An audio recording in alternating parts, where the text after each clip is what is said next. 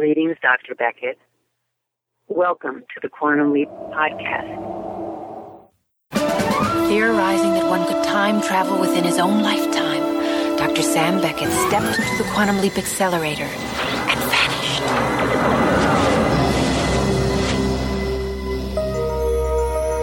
He awoke to find himself trapped in the past, facing mirror images that were not his own, and driven by an unknown force to change history for the better. His only guide on this journey is Al, an observer from his own time, who appears in the form of a hologram that only Sam can see and hear. And so Dr. Beckett finds himself leaping from life to life, striving to put right what once went wrong, and hoping each time that his next leap will be the leap home.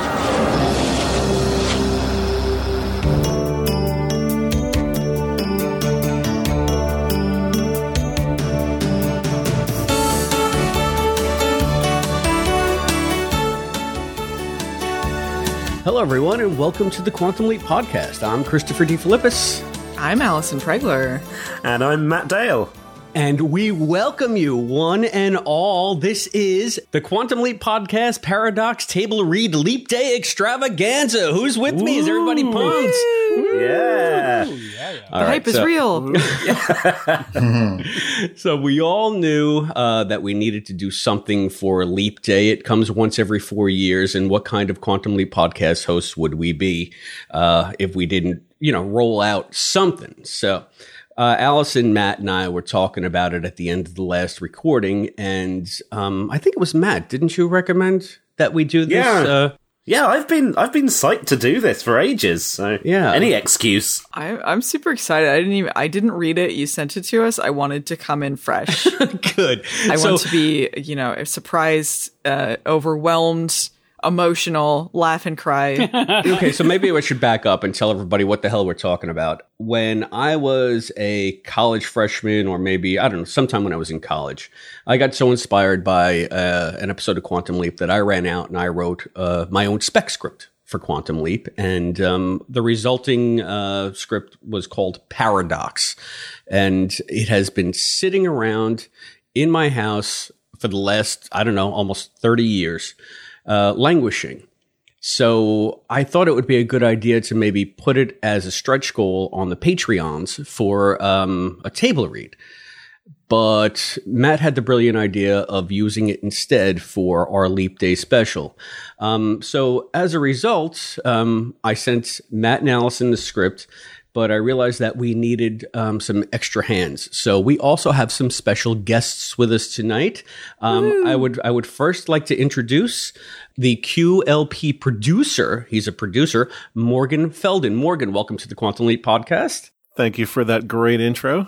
I appreciate it. If people don't know, Morgan has been um, supporting us on Patreon for uh, going on a year now at the producer level. That means he gets his name announced in the credits. So you can be a producer too, patreon.com slash quantum leap. Always be plugging.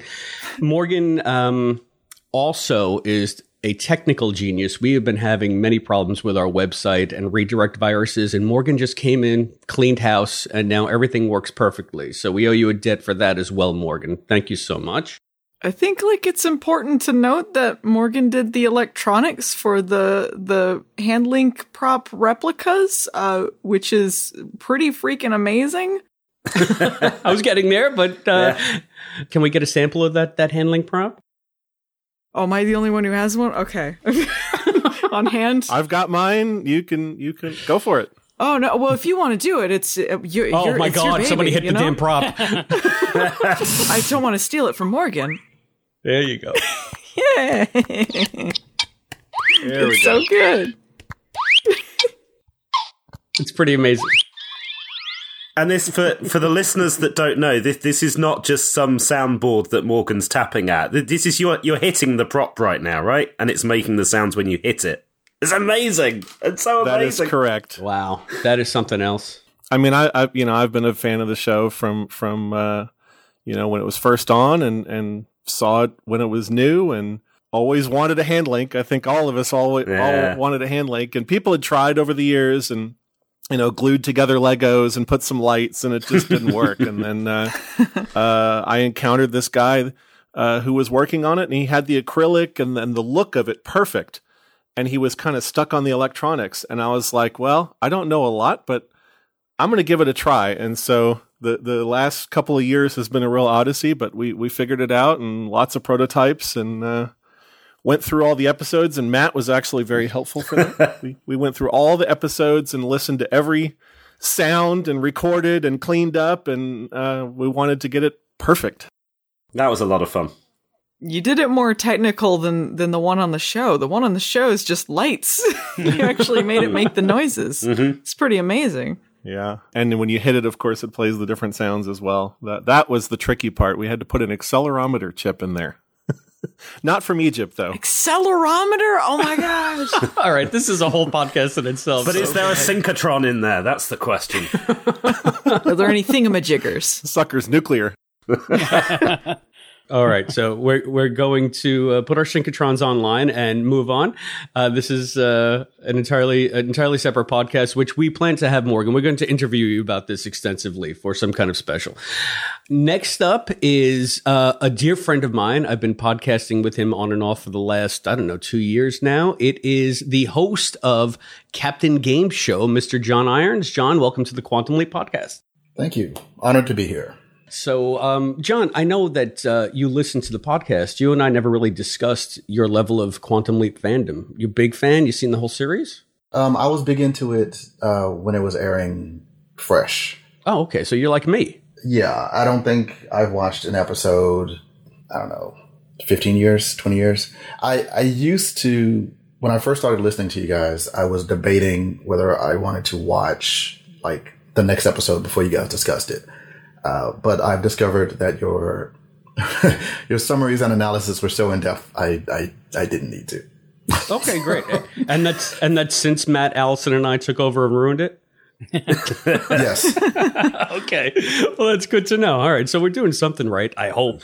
and um, we have one more very special guest with us tonight. I've been saving the best for last because it is the triumphant return of the creator of the Quantum Leap podcast and everybody's best friend, Mr. Albert Mark Burge. Albie, how are you? Good. Uh, it's an honor to be here with you guys. I really appreciate you inviting me. Are you kidding? I mean, we wouldn't be here without you, Albie. Yay! Clap, clap, clap. You you are basically regularly inviting us into your podcast every couple of weeks. This, Mind blown.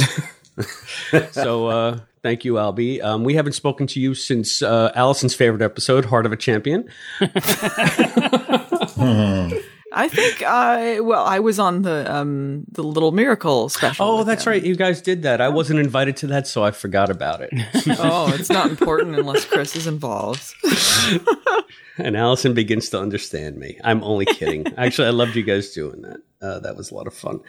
Um, all right. So, shall we get to it, everyone? Um, you all have the script in front of you for Paradox. And um, Did you did you draw this cover of it back then? When did you draw this?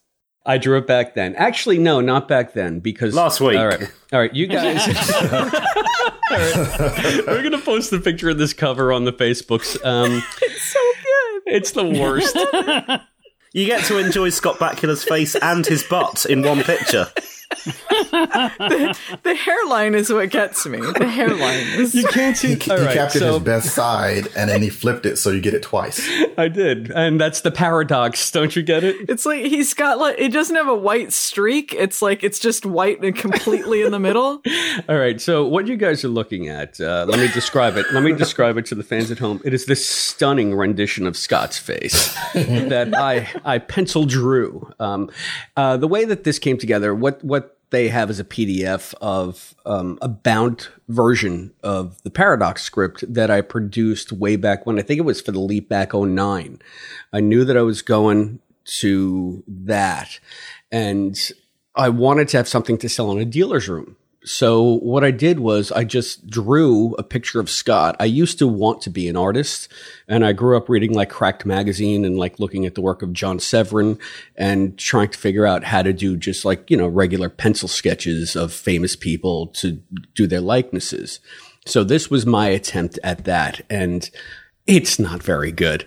And the on, on top of it, what all I did was do it in pencil. I didn't know how to ink it or anything like that. So then I made a copy of the pencil sketch, which is completely faded out, which it looks like Scott has male pattern baldness. and I like that his, you know, his eyebrows are uh, sisters, not twins. and he's kind of doing like the DreamWorks say what expression. so, I mean, hey, and also this is the best that you could do back then. I don't even know how I because if you look at the when you look at the picture online, everybody listening at home, if you do, um, I have like the main image, but then I did like a reverse image uh, surrounding it, so it looks like a Warhol kind of effect. And uh, I guess that again, that was the visually the paradox, paradox, dun, dun, dun. and um, it's the best I could do in my office at my first job with a pencil, a paper, and a copier, a photocopier. So I don't even know. I again, I don't remember how I put it together. Obviously poorly, but uh, I put it together. I did. It's actually it's more it's more impressive since you told that story. Oh, okay, good. it's pretty. I mean, it's pretty good. It was like a labor the, of love. I'm, I love the Xerox, um, just degra- degradation on uh, all the like the uh, the the ones that are um opposite and the the void uh, around it it has like a feel like you're watching a tape from the ring. Oh good. Yeah. Before you die you read paradox. Yeah. It's replicative fading at its best. A demented dean stockwell will crawl out of these pages anytime now. Yeah I think it should be the cover art for the show from now on. I'm just saying. According to Ziggy, you'll die in seven days. All right. So, um, anyway, that's enough about uh, this. This, and you know what? Screw you guys. This is way up to the quality of the zines of the time. That's all Absolutely. I'm going to say. Heck yeah, it is. Absolutely. I would buy this on eBay totally. Good. Uh, You know So- what? I'd be I'd be proud of this. I'd be proud of this if it were me. It's good. Yeah. Here we are. Here we are in in in the uh, in the 2020, looking at it again. So it you know it you know there's something to be said about it. Art is art is permanent. Um. All right. So paradox table read. Uh, since it's leap day, and since this is a quantum leap script, I have decided to change things up. It's not going to be just a normal table read. Uh, folks listening at home, I asked everybody to come to mic tonight with a six sided dice, or for those millennials out there like Allison who don't own dice, to put a random number generator on their computer that only goes up to six. And what I've done is I've listed each part for each act, and I assigned them all a random number with my own six sided dice. I'm going to ask you all now to roll and tell me what you get. We'll do it in alphabetical order. The number that you get determines the part that you get in Oh each God. in each act. And as the acts progress, we will leap. You will leap characters in the quantum leap style by re-rolling and seeing who you get. So who knows? I might shake it up and just have you leap in the middle of the act. We'll see how it goes. But uh, Oh, this is fun. I like this. yeah, so and this is also my way to to sate the need that I have to do some kind of role playing podcast. I'd love to do a role play, an RPG podcast. So this is, but I I'm a I don't know how to DM. I just don't. So anyway, um, so why don't we start with? I guess that would be Albie. Albie, please roll your six sided die. Four. Four. Um, you are Al. Hey, that's fitting. All right. So Al. Albie is Al. Don't forget your name, okay? Okay, I'll try to remember. That works. All right. So Allison, please roll your die. My number generator die says two. You are Sam. Yay! Wow, the two big ones go right away. Nice. All right. So that is now up to John Irons. John, please roll. I also got a two. All right. Re-roll. No, I got a two. And then I got a two. I'm gonna I'm gonna try a different surface. This is your trick die. Six. Six, you are the narrator. That means you're going to read anything that's not a part in the first act, okay? Okay. And oh, John has experience with this. If you guys don't know, John also appears on a podcast called Cosmic Potato, in which they did a table read of Kevin Smith's version of Superman. What Superman Lives? Yes. Oh my gosh, that Oh, sounds amazing. cool. Wow. Uh, we did it. I don't know if I would call that experience. That script was fucking awful. That sounds so good. so, John, this is going to be a walk in the park. yeah. All right, so John is the narrator. Um, let's go with who's after John is Matt. Okay. Uh, I got six. I can't remember what numbers have already gone. Yeah, go ahead. I'll tell you. Reroll. Four, Reroll. five, You are Billy. Billy. Yeah, I hate Billy. He's such a little shit. Oh, is he? Is he a kid? Boy. And Morgan, that leaves you. Uh, you have by default you are going to be Julie. Morgan is Julie. Oh, okay. Next time we'll roll in reverse alphabetical order. Okay. So there are two more um, two more parts. One is a nurse. I'll play that. And uh, there's also a girl named Monica Allison. We need Dreams voice Allison to play it. Uh, I don't know if I can be Monica. Mommy. all right. But I'll try. All right. So I did put um now people who've listened to the podcast regularly might know this story. Just- Sorry, go ahead. No, no, go ahead. Go ahead.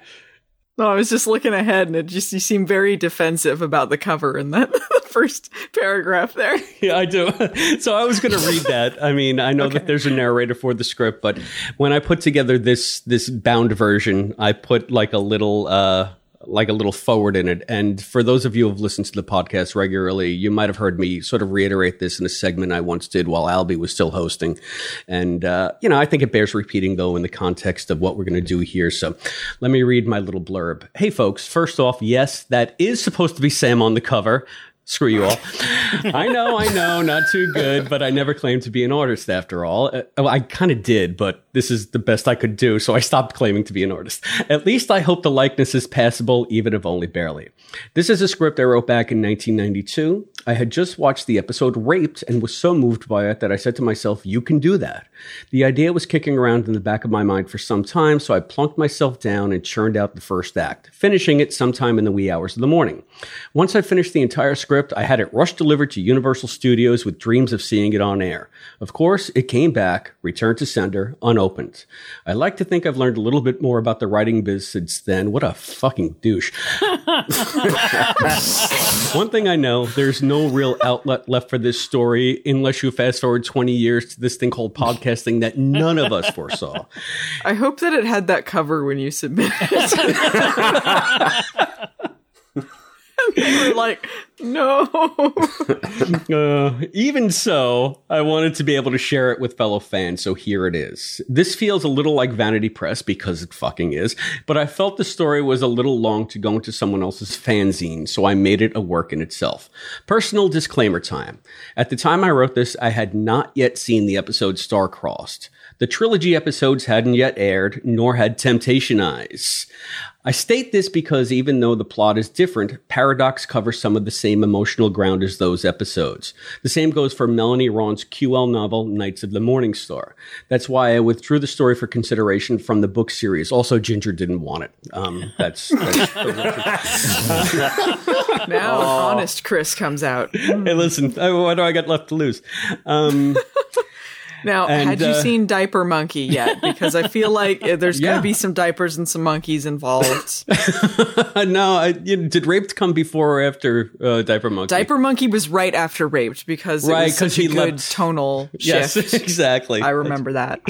Um, no, well, I mean, I guess I had seen Diaper Monkey by the time I finished it. Um, And you were like, damn, I can't submit it now.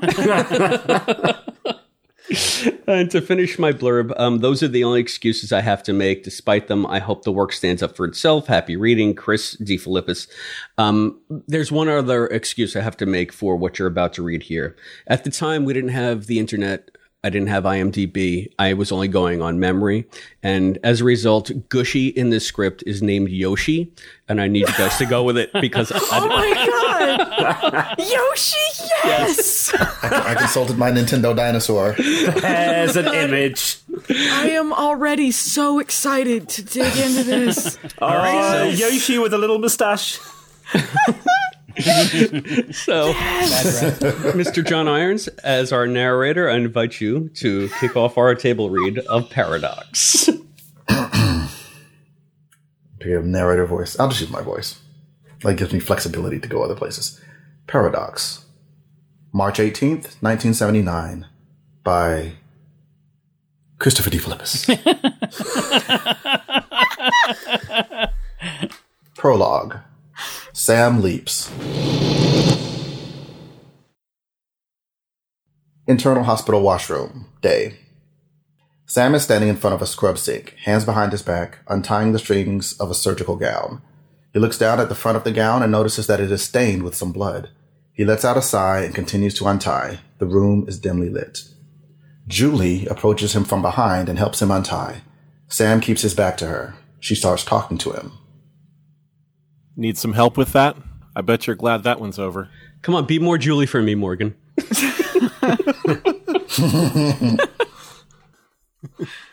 You want a you want a, a girly voice? Is I want you to. I talking want you. I want you to do it. I think the way that you feel you want to do it is fine with me. Be me. flirtatious. Be nude. Innovative. Oh boy. This is going to be a six-hour special. Okay, I'm sorry. I won't interrupt again. Uh, so, Julie. Need some help with that? I'm glad you're glad that one's over. Uh, yeah. You did great in there, you know. Throughout the conversation, Sam's face is working. He looks like he's trying to figure something out. Thanks. It wasn't anything, really. Wasn't anything. Now you listen to me.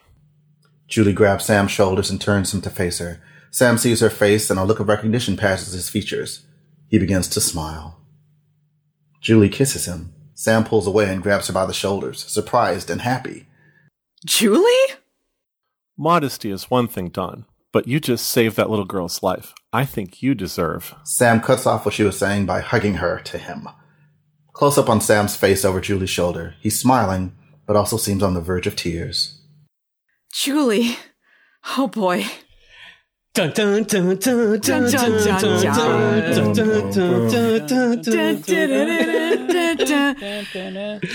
Okay. You're a Looney Tune in a big white room. I'm a monster man from the future.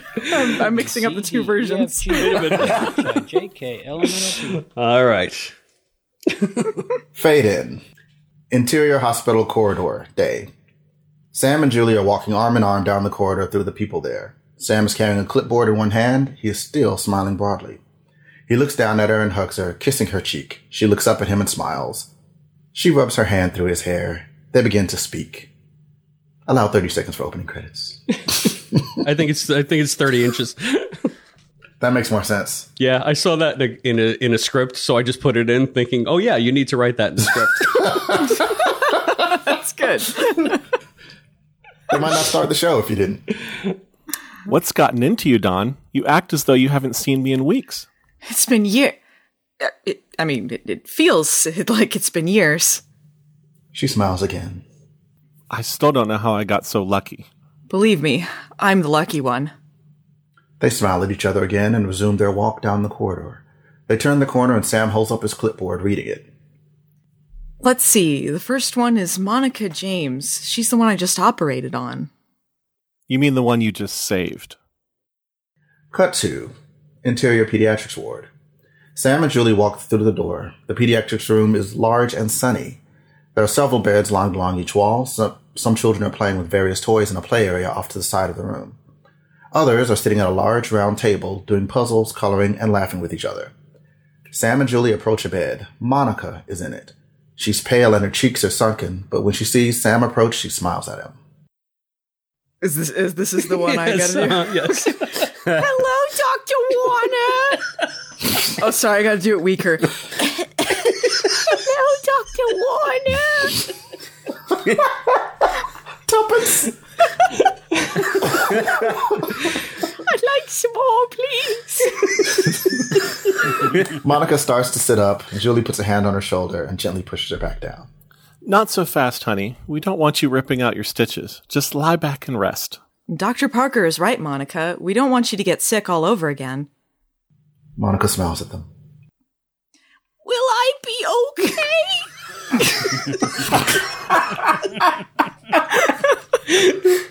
oh, it's me again. I love it. Your sur- Your surgery went very well. You're going to be just fine. Takes her hand and smiles again. He takes I her don't know if- Yeah, there are a lot of just so you, there are a lot of script cues in this. She takes her own hand. you take your own hand, shake your own hand, Allison. yes. I don't know if we need to read the script cues, guys. Um, maybe act them out. Use that as your inspiration. I, I just wasn't sure if that was in the narration part, or I guess that's just a script cue for me. Okay. How would you like to see your mommy and daddy? Monica nods. I'll send the nurse to get them. Sam gets up and scans the room. He sees the nurse on duty and starts walking toward her. There's a loud noise from the play area. Sam looks over to see Billy Stewart Yeah. with a toy gun in his hand. Damn, Billy. He's, wear- he's wearing a bandage on his head. He's yelling, pow, pow, pow, as he points the gun at different kids around the room. The nurse goes to grab him and calm him down, but he evades her grip and starts running towards Sam. As he runs past Sam, Sam grabs his arm and stops him. Billy looks at Sam, smiling, and Sam smiles back. Pow! I got you. You're dead. Oh, you got me, partner. Now, uh, do me a favor and calm down a little. We don't want you to hurt your head again. Sure, Doctor Warner. Sorry. Billy goes back to the play area and immerses himself in another fantasy. Sam smiles and turns back to the nurse. While he's speaking to her, the door to the imaging chamber opens. Al steps out with a cigar in his mouth and the hand link in his hand. The door closes behind him. Would you do me a favor and tell Monica's parents that they can see her now? Yes, doctor. Nurse walks out. Babysitting? Sam looks at Al as if to say, in a minute, and walks back to Julie. Will you take care of her parents for me? I need to get some water. Sure, honey, but don't be long. We have more rounds to make. Don't worry, I won't. They kiss quickly, trying to maintain the facade of professionalism. Al walks to Sam's side and they walk out of the room together. Internal hospital corridor. Sam and Al walk out into the corridor and look for a deserted place to talk. Sam passes the door of a waiting room and looks in. Seeing that it's empty, he opens the door and walks in. Al follows, but goes through the wall. Dun dun dun. Sam closes the door behind him and turns toward Al. Getting a little lovey dovey? Maybe you two can get together and play doctor. Very funny, Al. What do you have for me? Al holds up the hand link and squints at the display. Foley work, Foley He work. a- he punches a couple of buttons, making the hand link blink. And oh, see, I shouldn't say that if he's doing it. he takes a puff on his cigar. He takes a puff on his cigar and reads from the display. There's a puff sound. testy, testy. Here it is, Sam. First of all, Ziggy says that it's 1979. 79. I figured that it had to be around then. Ah, yes, those unforgettable fashions. I wonder what happened to bell bottoms. But anyway, Sam, it's 1979, and your doctor. D- I'm Dr. Don Warner. I'm a pediatrician and I'm in New York. It all makes perfect sense. Al looks bewildered for a second and shrugs it off. I'm glad. Well, you're right, but Ziggy hasn't figured out why you're here yet. He's still working on it. Maybe you can figure it out for yourself if you keep your eyes open. Uh, you seem to be doing okay so far. Any ideas? Sam staring off into the distance, half smiling, lost in his own thoughts. Sam? What? Oh, uh, no, I, I don't have any ideas. Okay, I'll get back to you on that as soon as we find something. Right, Al. Sam stares off into the distance again. Al notices and grimaces. He walks over to Sam and waves his hand in front of Sam's face. Al's hand goes through the top of Sam's head. Sam? Sam? Earth to Sam. Again, Sam snaps back to reality and looks at Al questioningly. You okay, Sam? What's on your mind? Uh, nothing, Al. Sorry. Don't worry about it. Was there anything else? No. You sure you're all right? I'm fine, Al, really. Just thinking. About what? Sam starts to answer, but Julie walks into the room. Sam turns his attention toward her. Don, I thought I saw you in here. Is there anything wrong? That's what I'd like to know. Why are you standing here all by yourself? Sam answers, looking at Julie, then Al. I'm fine. Fine. I I just wanted to take a little rest. I guess I'm tired from the surgery. Sam stretches his hands over his head and pretends to yawn. he looks back down at Julie and smiles reassuringly. Well, that's understandable. Come with me and see Monica's parents, and then we'll go get a cup of coffee. You're going to need it, and I don't know how you do it sometimes. First emergency surgery, and you have the late shift on top of it. Well, you just finished residency last year, so you know what it's like. I'm sure you could do all that and then run circles around me. Or are you getting too old to handle it already? Oh, I can handle it. I can handle that and a lot more. Julie pulls Sam to her and kisses him. It is long and it is passionate. Al stares in surprise. I didn't know you had it in you, Sam. I thought you never kissed a girl on the first date. Have I finally started to have a positive effect on you? Sam and Julie finish kissing. Sam pulls away slightly and looks at Al. You know, my third, uh, fifth, uh, fourth, no, fifth, my fifth wife, Laura, used to kiss like that. I wonder why I divorced her. I thought she divorced you. Oh, yeah, that's right. Huh? What do you mean divorce? Oh, uh, oh, nothing. Forget it. I, I was just thinking out loud. Well, stop having those thoughts then. You said you would marry me. There's no way you're going to get out of it. I'm afraid you're mine, Dr. Warner. Sam smiles widely again. How could I forget? He hugs her again. Ugh, you guys are gonna make me sick. Who is this woman, Sam? Sam ignores him and keeps his attention on Julie. How did you say Monica's parents were? Oh, they're fine, but considering the close call she just had, they're thinking of moving her to a private room so she can get more rest. I can't say I blame them with the racket Billy's making. Billy? Billy. Billy! You know, the one that killed you. Oh, the one with the gun. He seemed a little hyper. Hyper. You have a talent for understatement, Don. There are many words to describe Billy Stewart. I don't think hyper even begins to scratch the surface. Well, let's tell the nurse to keep an eye on him. That should do it. She and the Marines. Julie starts leading Sam toward the door. Now let's go. Too droll. Chris, were you with Laura at the time that you wrote that Yeah, we were all wondering that. Al divorced Laura? Yeah, I didn't know the name of Al's wives. Nobody did. So yeah, I just put in Laura. Of course I was with Laura. So you just your girlfriend? I mean, March 18th, 19 well, it's not 1979. March 18th is her birthday. Of oh my god! Aw, that's adorable. I'm a catch, okay?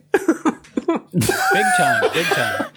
Al divorced her and then you scooped her up. That's right. You know? So, all right, where were we? She and the Marines.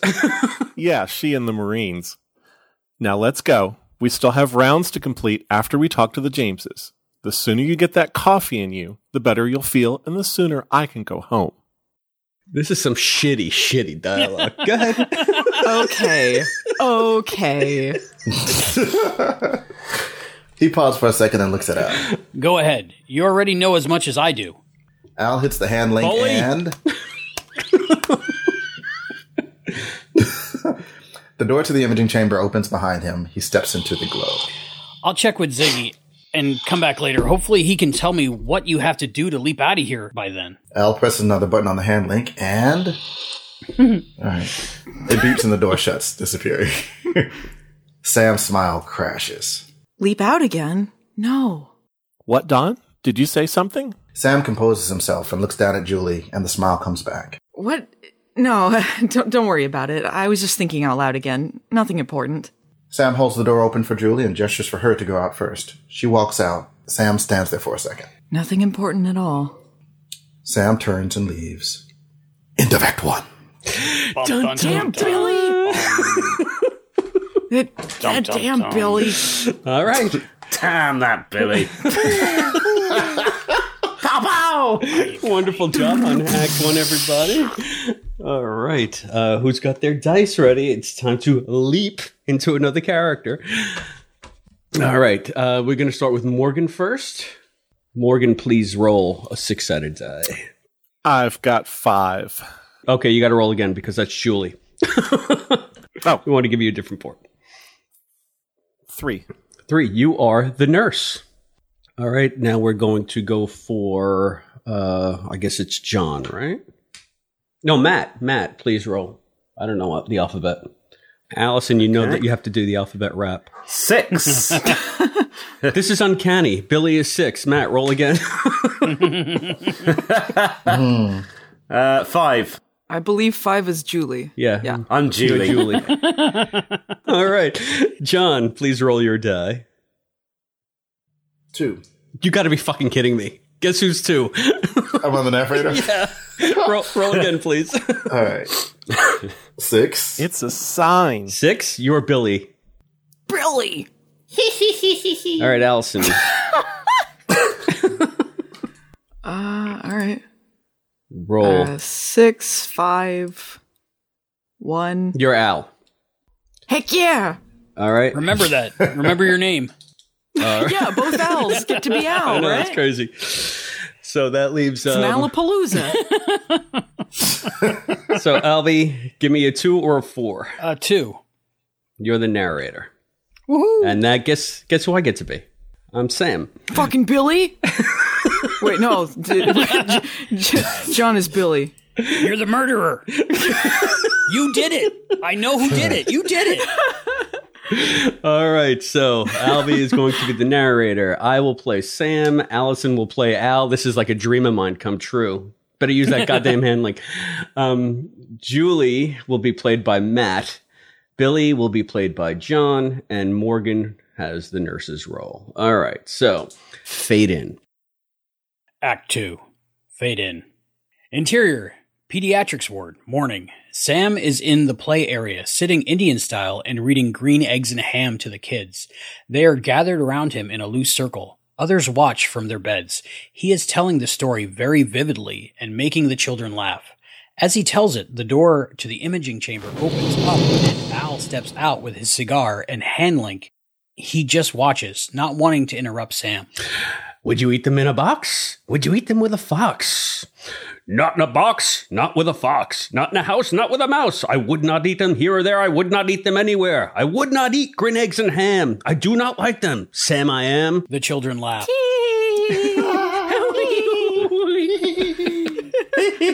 Bunch of gremlins laugh. Julie walks into the room, but stops short when she sees what's going on.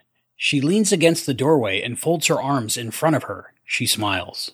Would you? Could you? In a car? Eat them. Eat them. Sam stops short and looks at two orderlies that walk in. Each is pushing a food cart stacked with trays of food. He looks back at the kids. Uh, sorry, guys. Looks like it's time for breakfast. Aww. Yeah. Nuts. You I'm, suck. s- I'm sort of like, don't worry, don't worry. I'm sure the eggs aren't green. We can finish the story tomorrow. This seems to satisfy the children, and they all get up and start going to their beds. Al walks up beside Sam. You did very well, Sam. I am. You ever considered a job in public speaking? It's the kids, Al. I love them. If I would have become a pediatrician instead of a cardiologist, I don't know where I got this from. If I would, What? if I would have become a pediatrician instead of a cardiologist, maybe I would have stayed in medicine. Could be. Sam turns his head, and Al trails off while following Sam's gaze. Julie is coming across the room towards Sam. She passes in front of an old radio. She gets to Sam's side and stops, looking up at him. Yes. That was unfair. Just for the record, I was totally going to do that. I was, I was going to wait till the CB scene. Uh, you can Great to feel free to sprinkle as many radio settings into this as you like, but I think Al Albie wins. a great humanitarian, a poet, and a radio enthusiast. Looks like I got more than I bargained for. How was your night? oh, this is so uncomfortable, Matt. Quantum Leap podcast.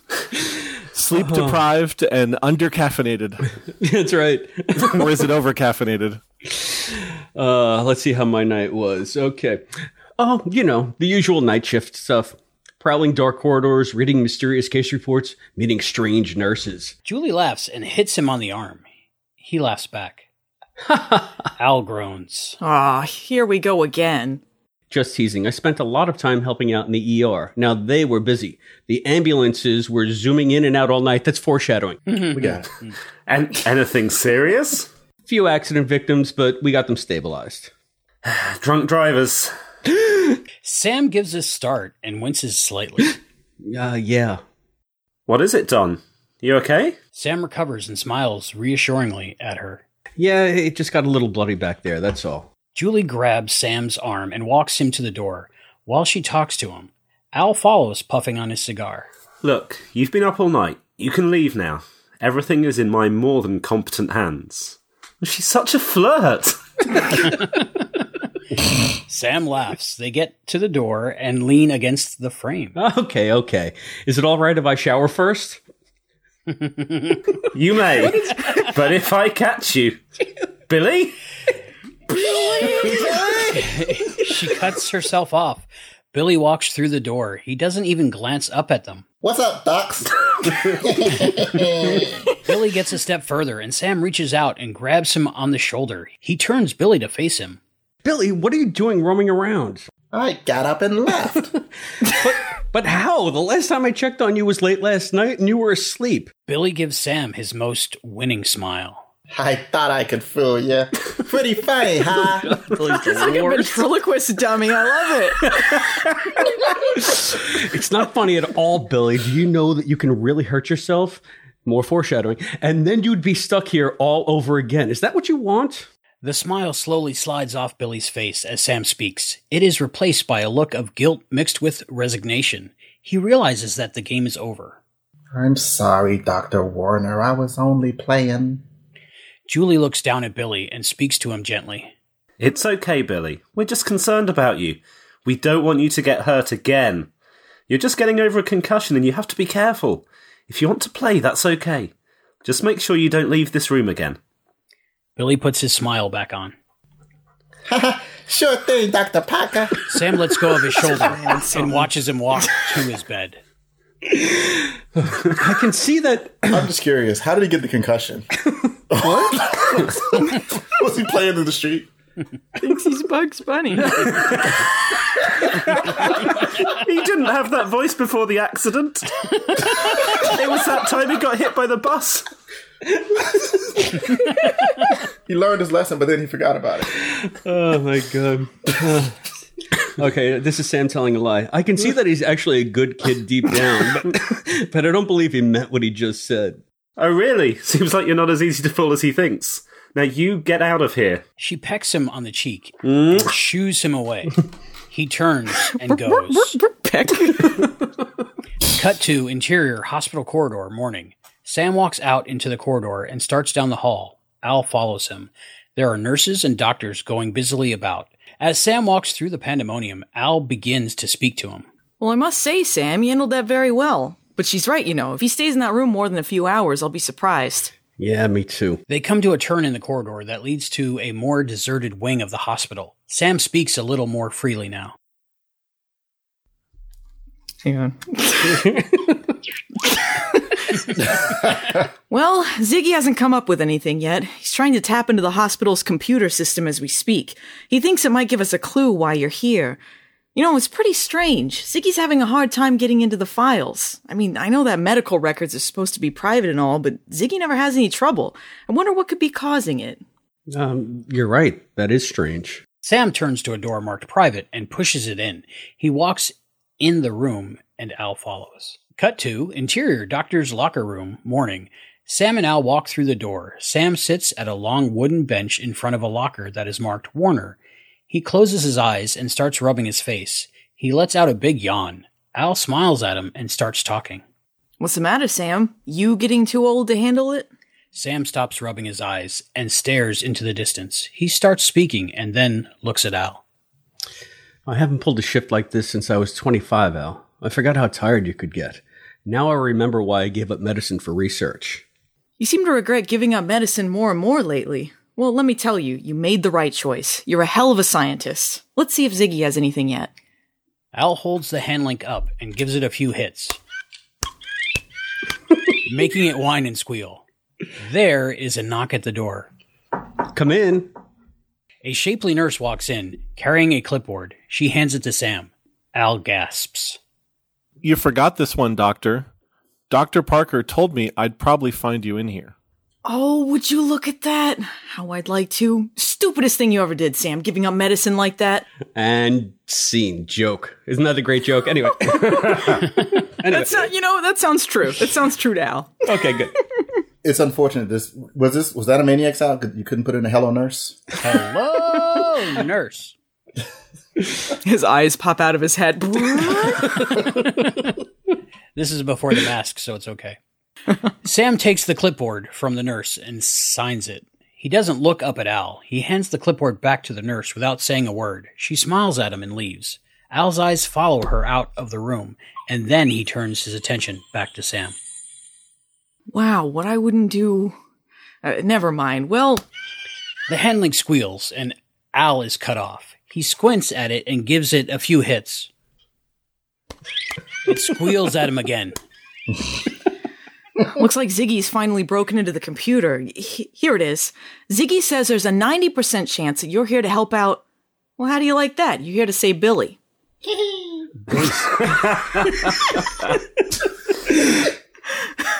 Billy Stewart, he's he's almost ready to go home. How could he be in any danger?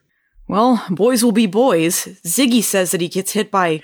Al stops and squints at the screen a little more, hitting the hand link. it squeals, then gives him the information that he wants. Get this, Sam. He gets hit and killed by an ambulance. Ambulance. Yeah, he must sneak out of bed again one night to play around or something and accidentally find a door to the outside. How about that? Sam doesn't answer. He just sits looking into the distance. Al realizes this and stands directly in front of him. Sam? Sam! Not again with this. What the hell is wrong with you? You haven't heard two words I've said. This looks like a pretty easy one. Just watch the kids for a couple of days, and when he checks out, you leap. As easy as one, two, three. Sam finally comes to life. He looks up at Al and then gets up from the bench while Al is still talking. He paces the room restlessly and then explodes. I don't want to leap, Al. I'm not doing it. I'm not going to lose her again. Al looks confusedly at Sam. What? You heard me, Al. I don't want to leap anymore. I have her back, and I'm not letting go. Who, Sam? It's Julie, Al. Julie.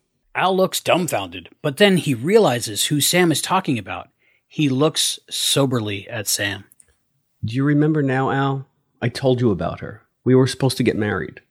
Oh, yeah, now I remember. So that's who that woman is. But you told me about her years ago, Sam. I thought you said she was killed. She was, Al. She was hit by a drunk driver. It was in 1986. I couldn't save her. That's also one of the reasons I left medicine. But don't you understand, Al? This is 1979. She isn't supposed to die for another seven years. Now she never has to. I still don't get it, Sam. What's she doing here? This isn't your life. You're Don Warner. Where does he come into the picture? Sam sits back down on the bench. He leans forward, elbows on his knees. He looks up at Al and smiles. That's just it, Al. How do you think I knew that I was Don Warner before you told me? I don't know. I figured that you've been paged or something. Sam looks at Al as he begins to speak, but as he progresses, he starts to look off into the distance again.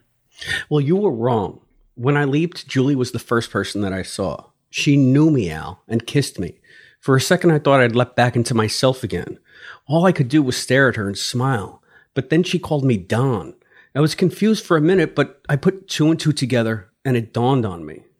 Al looks at Sam confusedly again and then starts pacing. He puffs on his cigar a few times, but is none the wiser for it. Well, it hasn't dawned on me yet, Sam. I'm still in the dark. Now get to the point.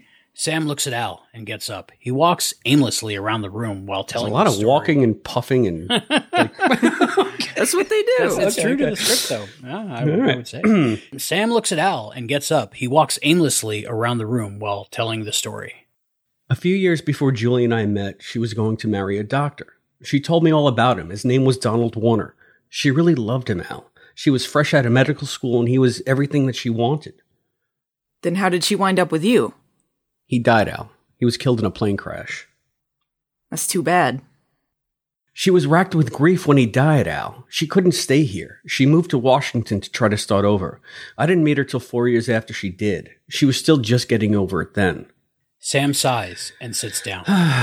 when I saw her, I fell in love, just like that. It hit me like a ton of bricks. But I was scared too, Al. I was the first guy that she had dated after Don died, the first in four years. I was so afraid that she was going to leave me if things got too serious. But she didn't. Eventually, we decided to get married. Six months later, she was dead.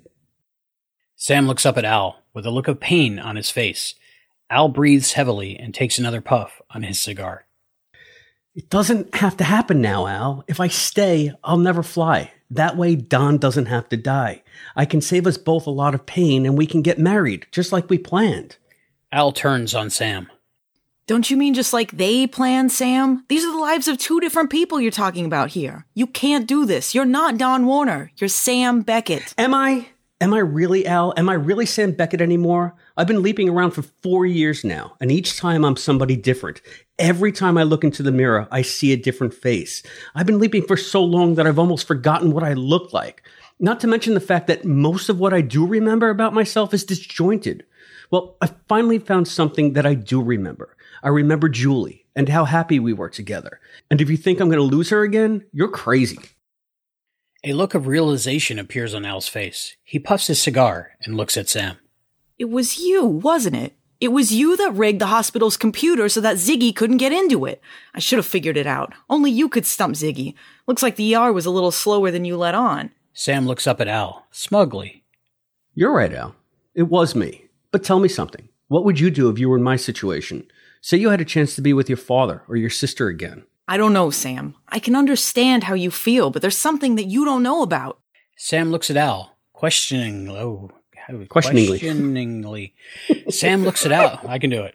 Sam looks at Al, questioning. Question. Oh, man, this is the word. Okay. Every show I have one word I can't do. Sam looks at Al, questioningly. Questioningly. Questioningly. I can do it. Here. Questioningly.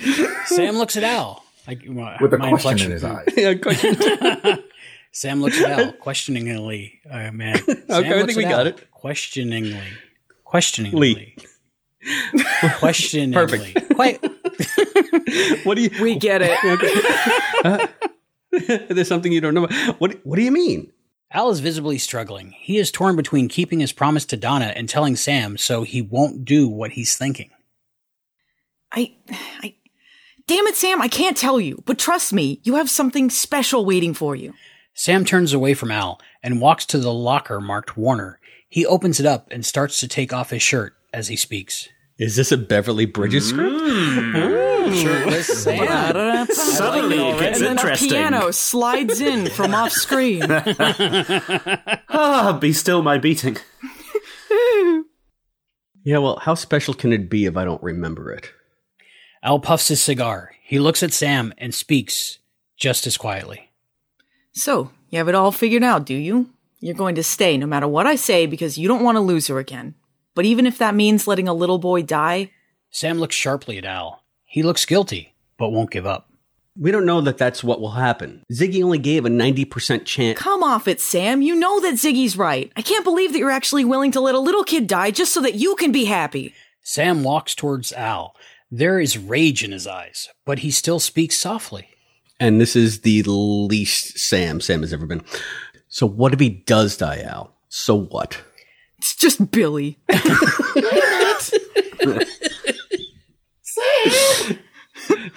Al just stares at Sam, dumbfounded. Sam turns and walks to the locker again.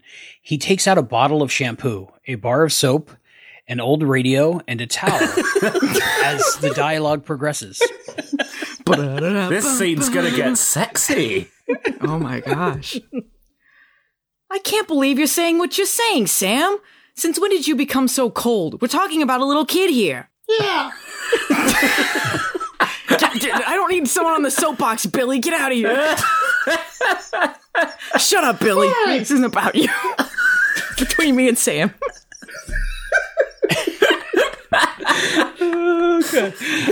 Sam looks at Al, visibly pained, but he gains steam as he talks. Oh, yeah, we all give steam. It's a little hot in here. Yeah. You're right, Al. It is only a little kid. But don't you understand? If it wasn't Billy, it would be some poor old woman or a blind man that needed my help. or a marriage that's in trouble. I can go on and on. It has to end somewhere. I can't leap forever. And I'm in a situation where if it ends now, at least I'll be with the woman I love. You're right, Sam. You can't leap forever. Sooner or later, it does have to stop. But does that give you the right to play with people's lives? You're not God, Sam. And when it's time for you to stop leaping, we'll know it. Now is not the time. There's too much at stake. Al looks at Sam hopefully, but it is plain to him that his last plea has fallen on deaf ears. You're right, Al. There is too much at stake, like my happiness and the happiness of the woman I love. And I know that there will be a part of me that will hate the choice I've made, a part that will regret it the rest of my life. And I can live with the guilt. I can live with the guilt, Al, but I can't live without Julie. Not again. Sam turns and walks into the shower room. Al watches him go, but doesn't follow. Instead, he brings the hand link up again and presses some buttons. He grimaces and hits it. It squeals, and then the door to the imaging chamber opens up behind him. Oh, Donna, why won't you let me tell him? Al steps through the door and is gone. Fade out. End of Act Two. Heavy stuff. I realize he's uh, aggressively Italian when I do his voice. I, How dare you? I'm like Sam right now. I don't want to. I don't want to leap. I want to stay Billy. I want to be Billy forever. Billy, get out of the shower! So I, I wasn't following. Are they both in the shower? The, the boy and Sam? the little boy is always in the shower. So he's showering with a boy. Why is that man wearing a suit? the, Get the towel off, All right, who's got their dice? I changed my mind, Sam. Billy should die. Screw you, old timer. We need dice at the ready. All right, all right. We're creep. gonna, we're gonna just do random rolls now. Rando roll. Uh, there are only four parts in Act Three, so we're gonna split up narrator and Sam just for shits and giggles. So let's uh, have John roll first. Three. John, you're doing some narration. Uh, let's do Morgan second. Six. Morgan, you are Al, and you can use your hand link now too. Uh, let's go, Matt. Four. You are Sam. Let's go, Do, do, do, do. Allison. Uh, five. You are narrating with John, Alrighty. and W- Just let us know when it's split, I guess. Yeah, I'm thinking like every second page. Every second page. We'll just, okay. We'll, ju- we'll just go back and forth each page. 420 in Every- the morning, and we're trying no, to every two figure out pages, two pages every each. second page. Okay. Two page, two Oh. page, two page. Yeah, I was gonna say because like okay, I'll take the odds. You take the evens. That's Yeah, easy to remember. yeah. No, Okay, you have to can- find they can do the every, odds. every two pages. No, you can do the odds and the every evens every, too. every 89th syllable. Now let's let's let's use pi. We'll split every three point one four We'll do every pages. other word. We'll go back and forth. So Any Sam character who and has Julie are are. sitting Let's see the- at every the only narration that begins with a vowel. Every time Billy's presence is implied, that's mine. All right, so that means that um, Albie. still in the the shower? night seeds. You take the daytime. It's a Jekyll and Hyde and cheering. situation.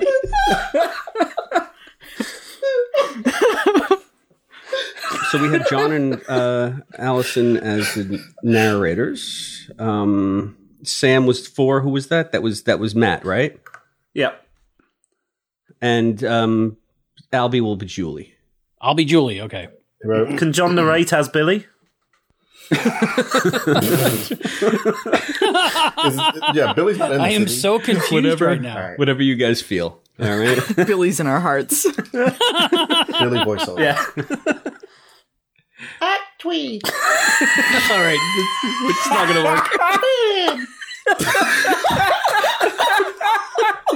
it's just not gonna work.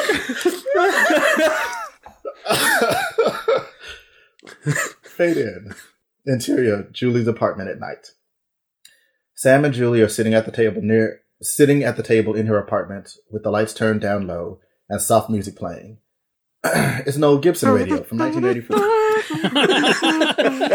Non anachronistic. They're just finished eating, and the dirty dishes are on the table in front of them. As they speak, Sam fills their glasses with wine. Well, the dinner was wonderful as usual. Where did you learn how to cook? Well, you know how large my family is. Whenever there was a holiday, my sister and I would have to pull kitchen duty. If I had a dime for every turkey I stuffed over the years, you get to know your way around the kitchen, really. All this foreplay, I gotta say. I'm so turned on right now. I've always wanted to talk dirty to Matt, but I didn't know how to broach the subject, so this is like heaven. She raises her glass to her lips and is about to drink, but Sam stops her. Oh, sorry, I need to pull it together. Uh, hold it, I'd like to make a toast. They both raise their glasses, and Julie looks at Sam, smiling. To you. Oh, no, God. Chris, no way, you right. Come on. Do this to punk us. Listen, Scott Bakula would make this shit work, okay? Not past the censors. Just so you know, I'm no longer picturing uh, shirtless Sam. I'm picturing shirtless Matt. Thank you. And I'm picturing you stuffing a turkey. To you, Julie. To you and all the turkeys you've stuffed. Julie laughs, and they both sit there. Oh, oh, this is getting oh. worse. I don't I just read the next line. Why would you write this? I actually, I'm going to read this line, but I'm scared to turn the page. Sue will have daughters of her own, and, they can do, and they can do the stuffing for you. Sue will have daughters of her own, and they can do the stuffing for you.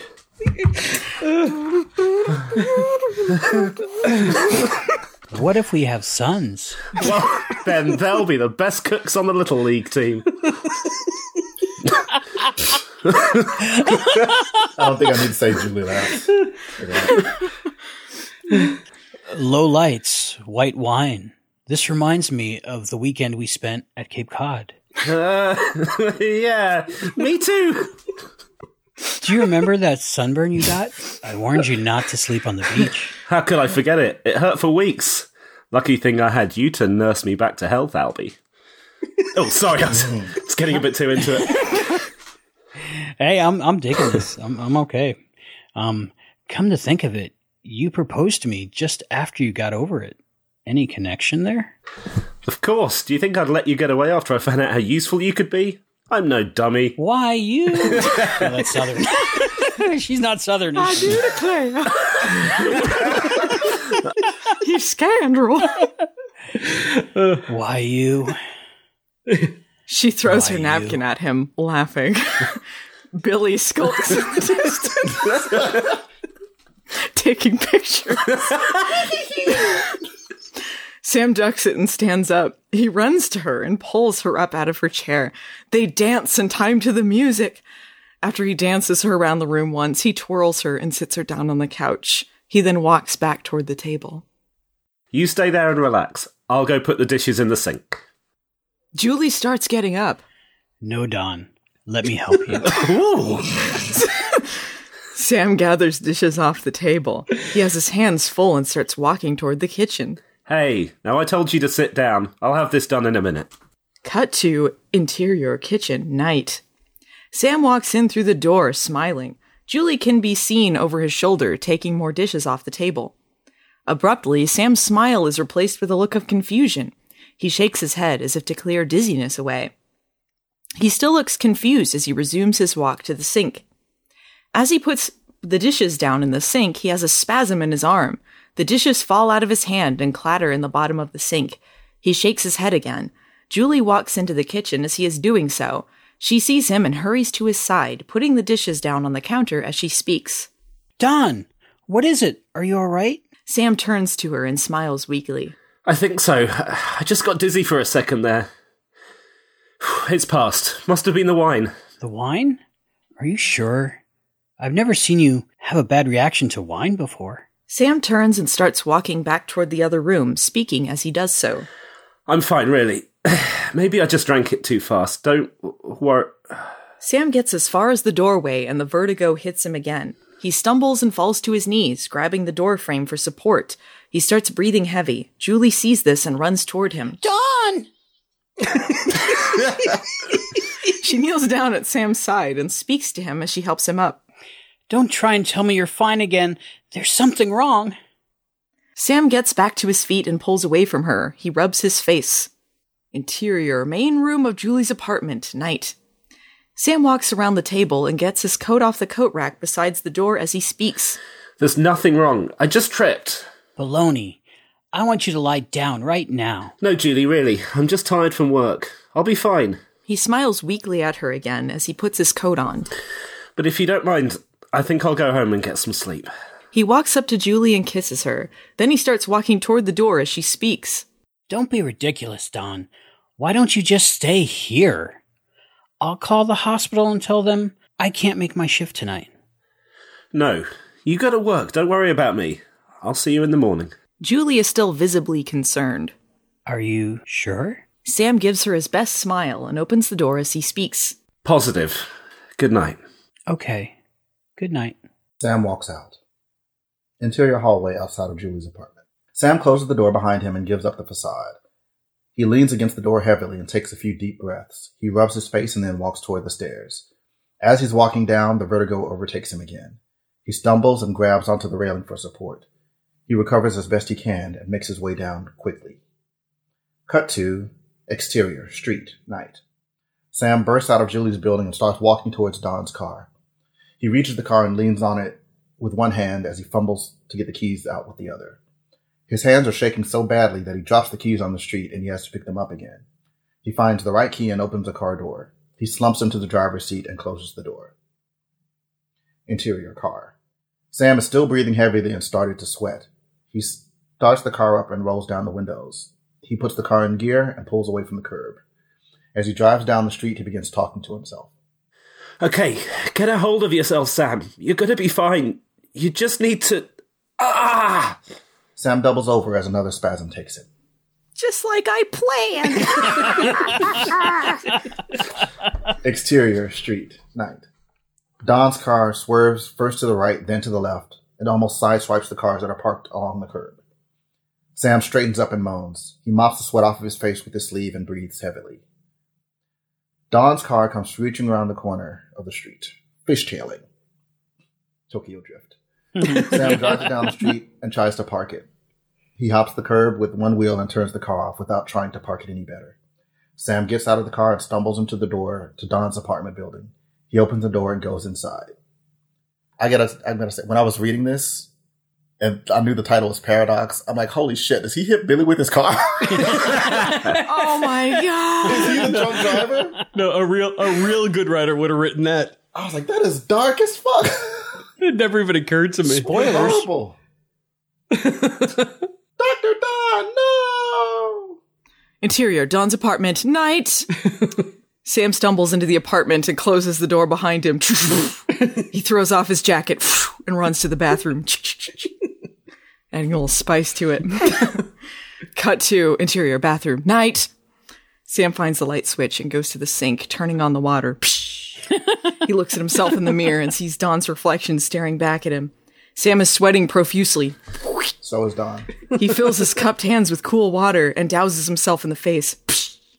he looks back into the mirror, rubbing his eyes.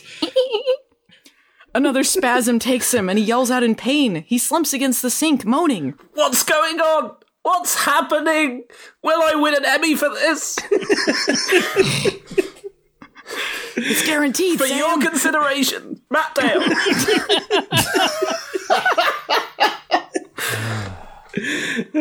oh, it's still me. Oh, exterior. exterior. Uh, FS of hospital. What, what does that mean? Full screen.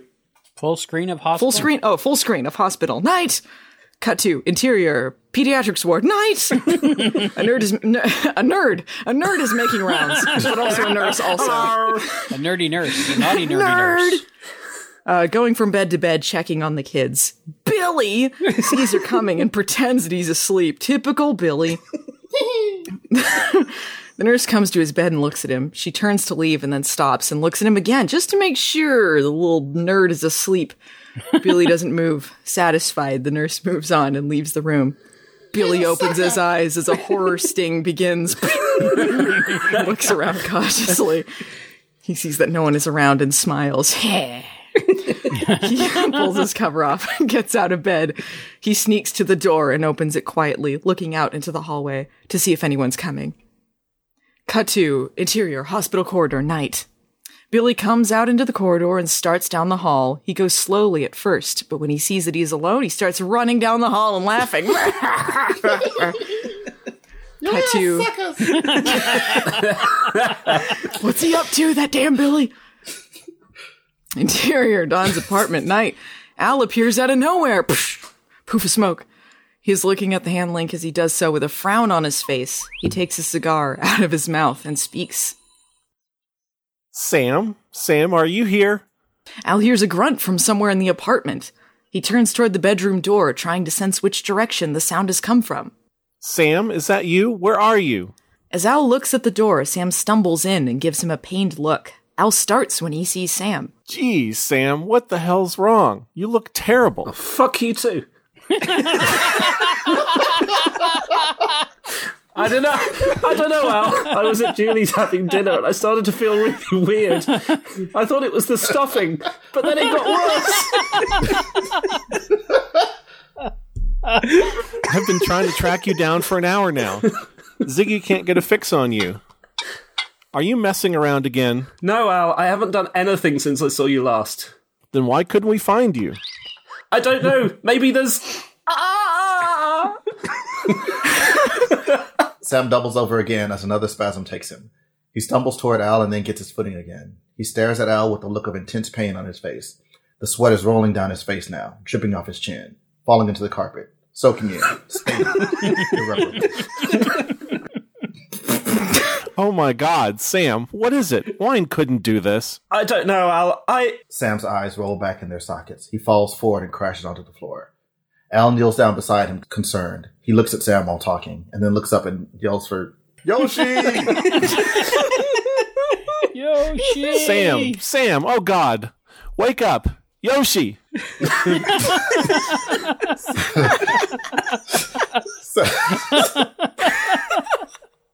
Keep seeing a dinosaur in a lab coat. Sam rolls over on his back, moaning. His teeth are chattering and spasms are wrecking his body. Help me, Al. What's happening? Help me, please. Al looks back down at Sam and speaks to him. Okay, Sam, I'm going to go back now and see what Ziggy has to say about this. Don't worry. Al gets up and presses buttons on the hand link. The door to the imaging chamber opens. He looks back down at Sam. Oh boy. He steps through the door in the imaging of the imaging chamber and it closes behind him. Uh, that full Full shot? screen. Full screen. Yeah. Face shot of Sam lying on the floor, shaking and sweating. He hugs his stomach and moans. Uh, Fade out. End Act Three. Well, He was stuffed. stuffing were good. all right. And he whined about it. all This is comedy gold, Jerry. Comedy gold. All right, time for one last roll of the dice. You guys are doing phenomenally, by the way. I've never imagined my script coming to life in such a fashion. And Chri- 1992, Chris did pretty phenomenally too. oh, stop. You haven't read the end yet. Um, all right, so Billy gets what's coming to him. I'm going to make two choices here. Um, since he hasn't yet, let's have Matt be the narrator. Okay. Um, and I would, I would like John. Would you like to reprise the role as Billy for the climax? Whatever.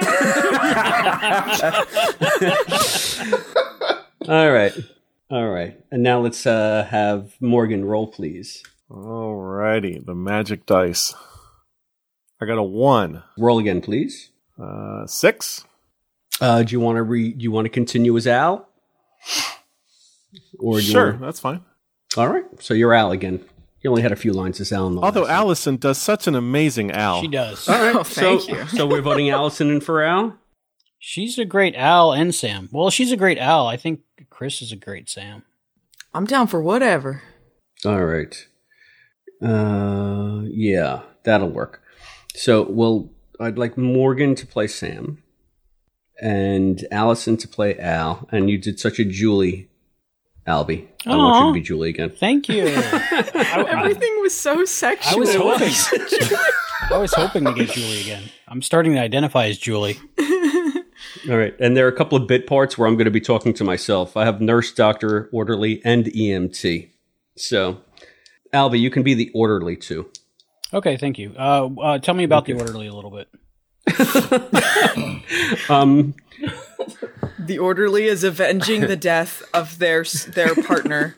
think about order and then do it leer. Okay. You, you got it.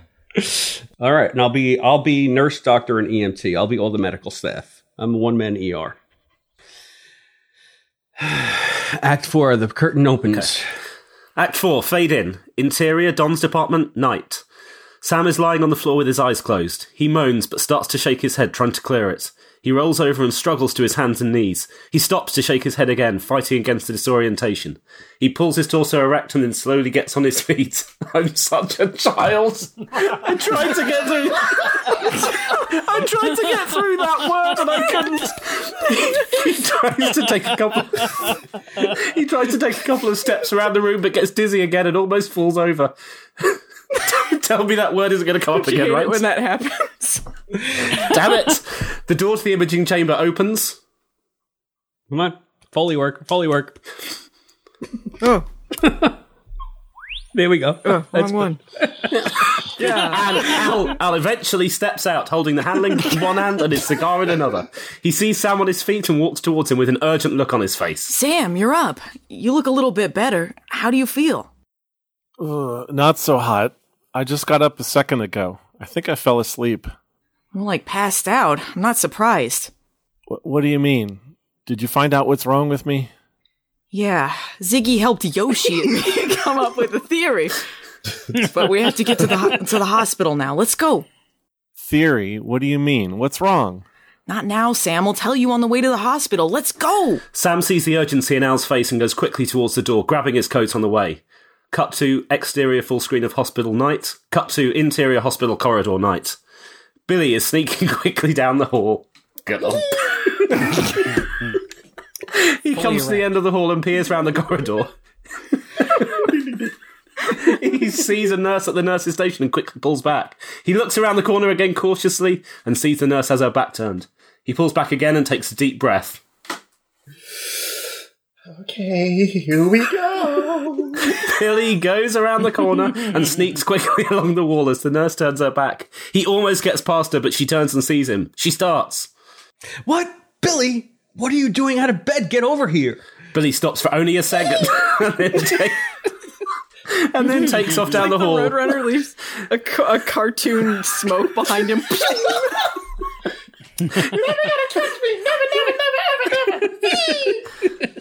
Billy, wait! Billy disappears around the corner. The nurse sees him go and turns to her phone. that damn kid. Boop, boop, boop, boop, boop, boop, boop. Dialing, Hello, hello. This is the pediatrics ward. Oh, Cut to exterior street night. Shot of Don's car driving down the street. All right, Al, what's going on? What's the big rush to get to the hospital? And why do I feel so bad all of a sudden? That's why we're going to the hospital. Al looks at the hand link and presses some buttons.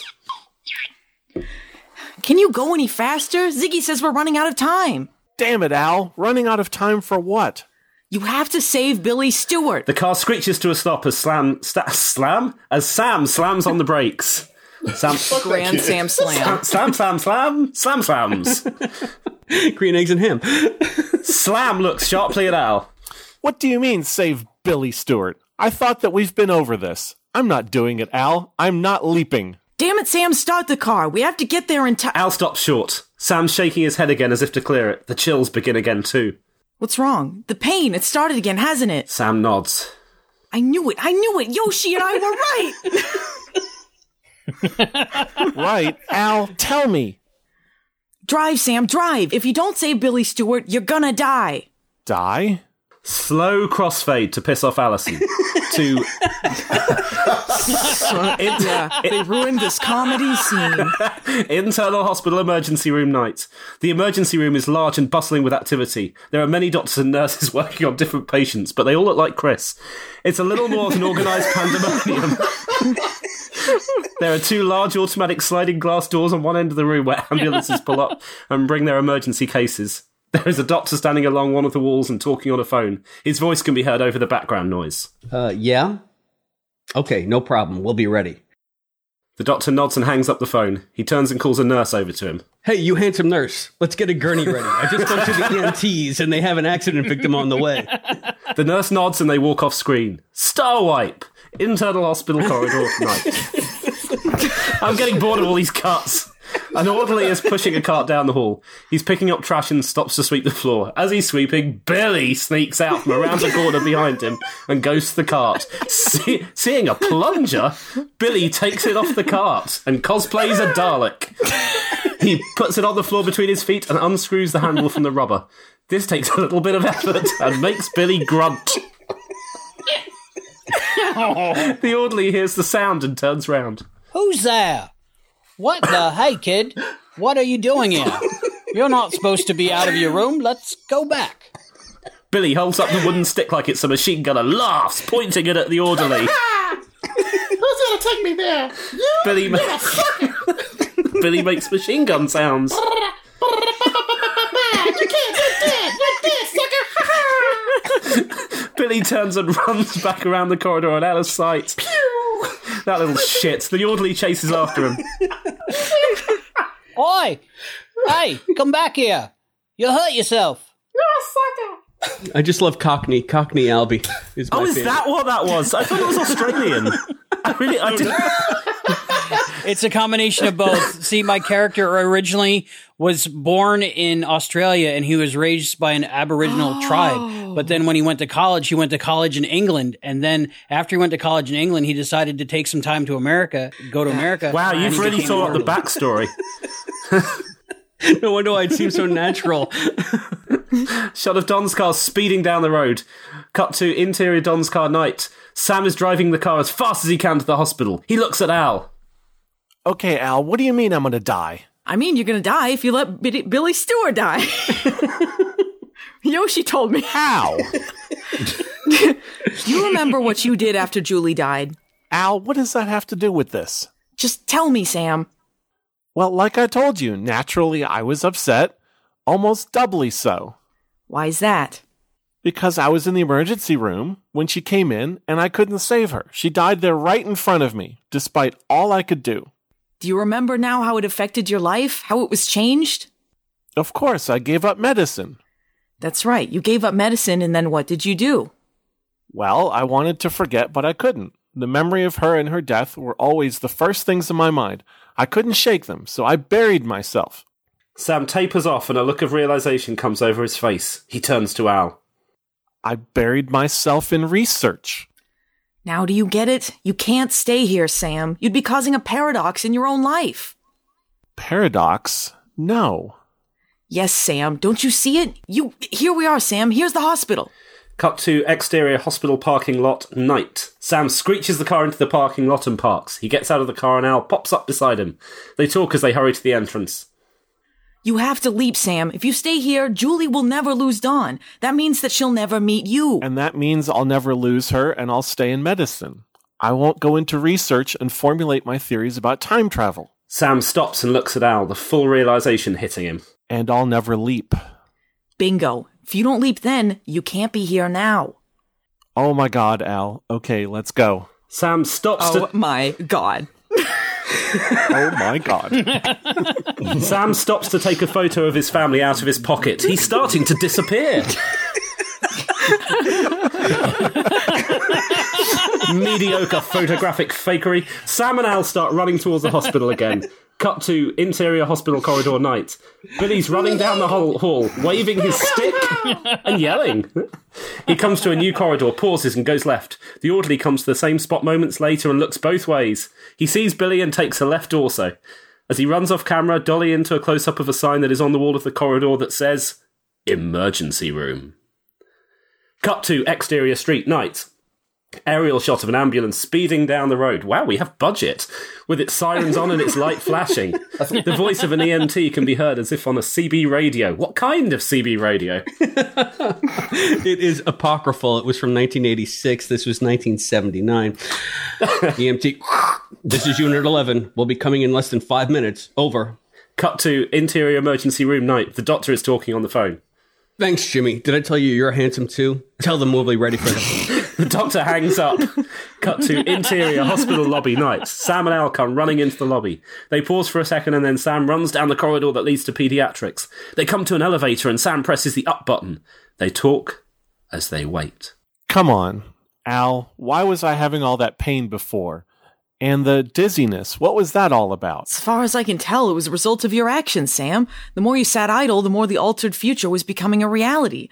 Mother Nature's a bitch, Sam. She doesn't like people messing with her work. She was probably trying to fix the mess you made in the only way she could, by taking you out of the here and now. The elevator comes and they get in. It's empty and they're alone. Sam presses one of the buttons and they're on their way. But I thought you said I would die. Well, that's another possibility. She may spit you out like a bad seed, eliminate your existence altogether to smooth things out. Sort of like weeding a garden. So as long as I'm doing everything I can to leap, I should be okay? Uh, Theoretically, yes. That is, if it isn't too late already. How do you feel? A little dizzy, that's all. I started feeling better as soon as we left to get here. Good. Hopefully it'll stay that way. It'll be better if we split up. I'll try and get a fix on Billy. I'll get back to you. Sam picks up a guitar and starts playing Earth Angel. Al, disgusted, holds up his hand link, presses some buttons, and disappears. Interior hospital corridor night. The elevator doors open. Sam puts the guitar down and runs out into the hallway. I guess that elevator wasn't ready for that, but his kids are going to love it. Is that when they're Line of the stuffing their own turkeys? Or? He runs to the nurse's station and talks to the nurse there. Where's Billy Stewart? I'm sorry, Dr. Warner. He ran out of the room about 20 minutes ago. I called and put out the word. Someone should be bringing him back soon, that little shit. Sam hits the desk. Damn it! Which way did he run? that way. Sam runs down the corridor. Cut to interior hospital corridor night.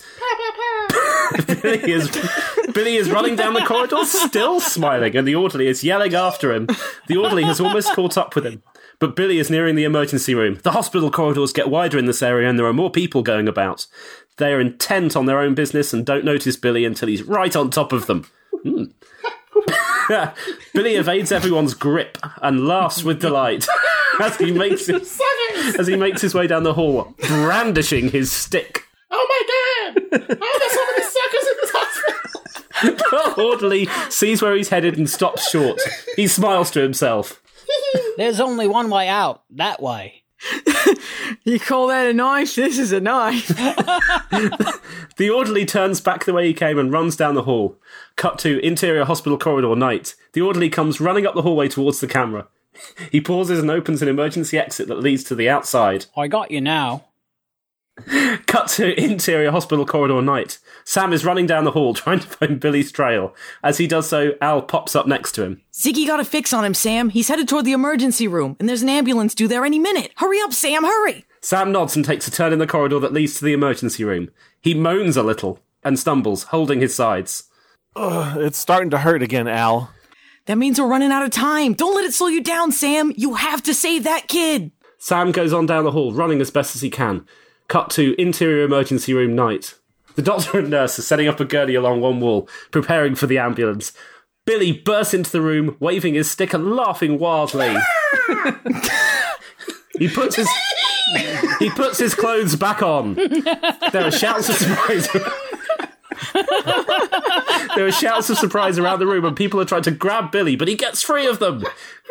He stops in front of the doors. Wrapped up with grease. They can't catch him. Billy's a, Billy's a midget! he stops in front of the doors, holding the stick out in front of him like a sword. The doctor, the doctor begins to talk to him. What are you doing here? We're, God, sucker! we're busy around here. You'll get in the way. Now go back to your room. Attempt to get me, and you'll feel the sting of my blade! you jerk! Billy twirls the stick in his hand and lunges at the people closest to him. Is this? I'm kind of picturing this like George Takei in the Naked Now, uh, Sure. Naked Time. Perfect. But yeah, Billy retreats further towards the automatic doors, poising himself once again. Sam runs into the room and sees Billy by the doors. He stops for an instant. Oh my god. Interior Oh pediatric my god. pediatrics ward night. Look at her, but uh, Lost the connection. Sorry, Uh-oh. for some reason, Siri, I don't know if you're picking up on this. Siri keeps activating. I need to just hide my phone. I th- I, it's whenever I say interior, she thinks I'm talking to her. but As an actor, I can read the line "Oh my god" only one way. Monica is lying on her bed sleeping. She awakes with a moan and puts her hand on her stomach. She is in great pain and starts crying as she presses the call button. Cut to interior emergency room night. Sam starts towards Billy immediately and lunges to grab him. Billy sees Sam coming and turns to run out the doors. But No, no, no. but, but just as Sam is about to grab Billy, another pain racks his body and he falls to his knees. he fumbles at the back of Billy's gown but misses. Ooh. Billy runs out the doors.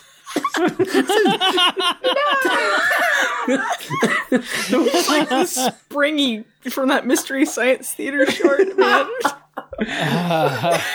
The whine of Billy can be heard coming from outside.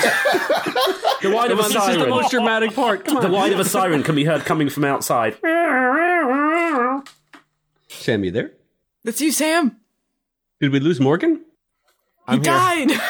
Ah, Sam is racked with another spasm of Wait, wait, pain. wait, wait, wait, wait. But Morgan, I need that with more feeling. Once more with feeling. ah! Nailed it. Sa- Sa- Oh no, it's too much. Sam is racked with a, a mild feeling of displeasure and falls to the floor.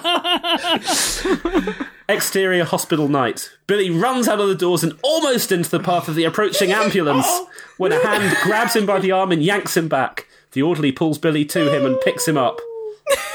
Mr. Bill. I told you I'd get you, kid. Interior emergency room night. Sam is still on the floor, though he's gotten out of the doorway so the patients can be brought in off the ambulance. He sits leaning against the wall and sweating. Al pops up next to him, holding the hand link and looking urgent. Sam sees him and speaks.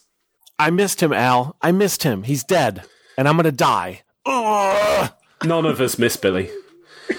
Sam feels the pain again and hugs his body, moaning. No, Sam, no, we were wrong. Billy's fine. Look. Al points to the emergency room doors and the orderly walks in holding a slightly squirming Billy. What the Al? Are you telling me that Ziggy was wrong? He was wrong about Billy, but not about you. You're fading fast. Well, what do I have to do? Al looks at the hand link and balks in surprise. It wasn't Billy all along. It's Monica. Monica James. Let's go, Sam. Ziggy says that she needs more surgery. Surgery? I can't operate in this condition, Al. I can barely stand. Well, you have to, Sam, or else you're a goner. The pain should subside if you're going to do what you're supposed to do. If you can play Johnny B. Goode, you can damn well do some surgery. Sam gets to his feet unsteadily and starts down the hall. I'll meet you there. Al disappears. Interior pre op room night. Julia scrubbing for surgery. Al standing behind her. Hmm. He looks at the hand link and grimaces. Come on, Sam. Sam bursts into the room and sees Julie. He pauses for a second and then starts scrubbing. He's still somewhat shaky and sweat is standing out on his forehead. Julie is happy to see him. Don, thank God you're here. I was afraid that you wouldn't be able to make it on time. How did you get here so fast? I, I was right around the corner when my beeper went off. Lucky for Monica. How is she doing? I don't know. She's in a lot of pain. Okay, let's go. Sam dries his hands and they go through into the operating room. As the doors close behind them, Al breathes heavily. Good luck, Sam. The camera pans up to a close up of the clock on the wall. Match dissolve. the hands the hands on the clock have moved a couple of hours. We hear the sound of foreigner. I want to know what love is. Al is, Al is milling about and making various different expressions with his face. Hey! Billy Oh. bursts into the room. Sam comes out of the OR alone, mask around his neck. he approaches Al. I guess everything went all right, considering you're still here. Monica's fine. She pulled through. Where's Julie? She's in the post op with Monica. Well, at least the pain is gone. You're whole again. Sam sighs.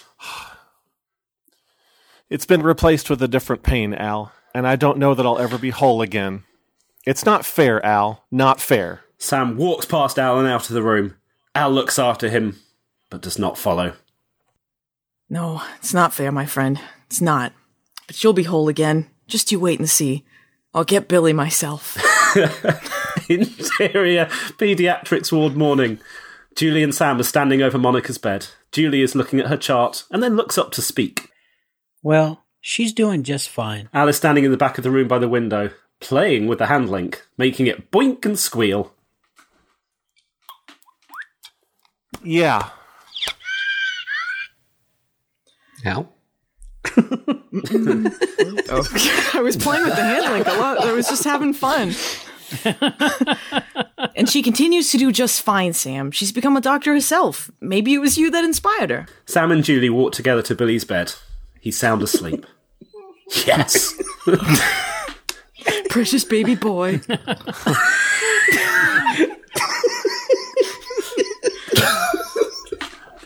now you have to laugh lightly. I never thought I'd live to see it, and I don't think he's faking it this time. Like hell he isn't. He was up half the night running around. I wonder if this kid'll ever calm down. Al hits the hand link. Hand, hand link. Al hits the hand link. It boinks. he looks at the screen and laughs. Boy, does he ever, Sam. He goes on to be, get this now, an accountant. Sam laughs slightly to himself. He takes Julie by the hand and leads her over to the window, where the early morning sunlight is streaming in. He pulls her to him and hugs her. I love you, Julie. They finish hugging and look into each other's eyes. I love you too. Goodbye. Sam cuts her off with a kiss, long and passionate. As they kiss, Sam leaps. the end. Dying at the Oh, this is going to take a month to edit. no, we're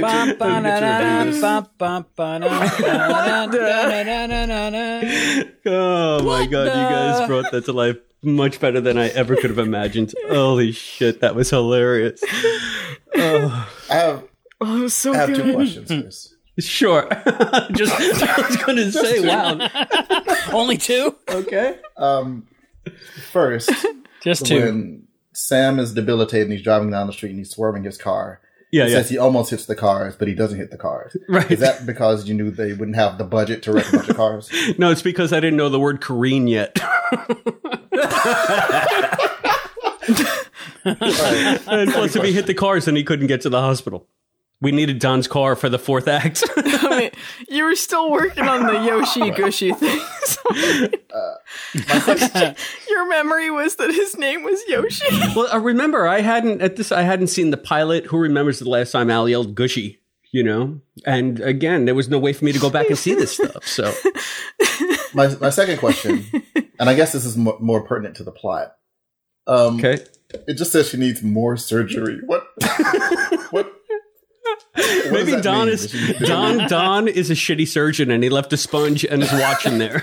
They just have to do it more. Whatever they did, they need more.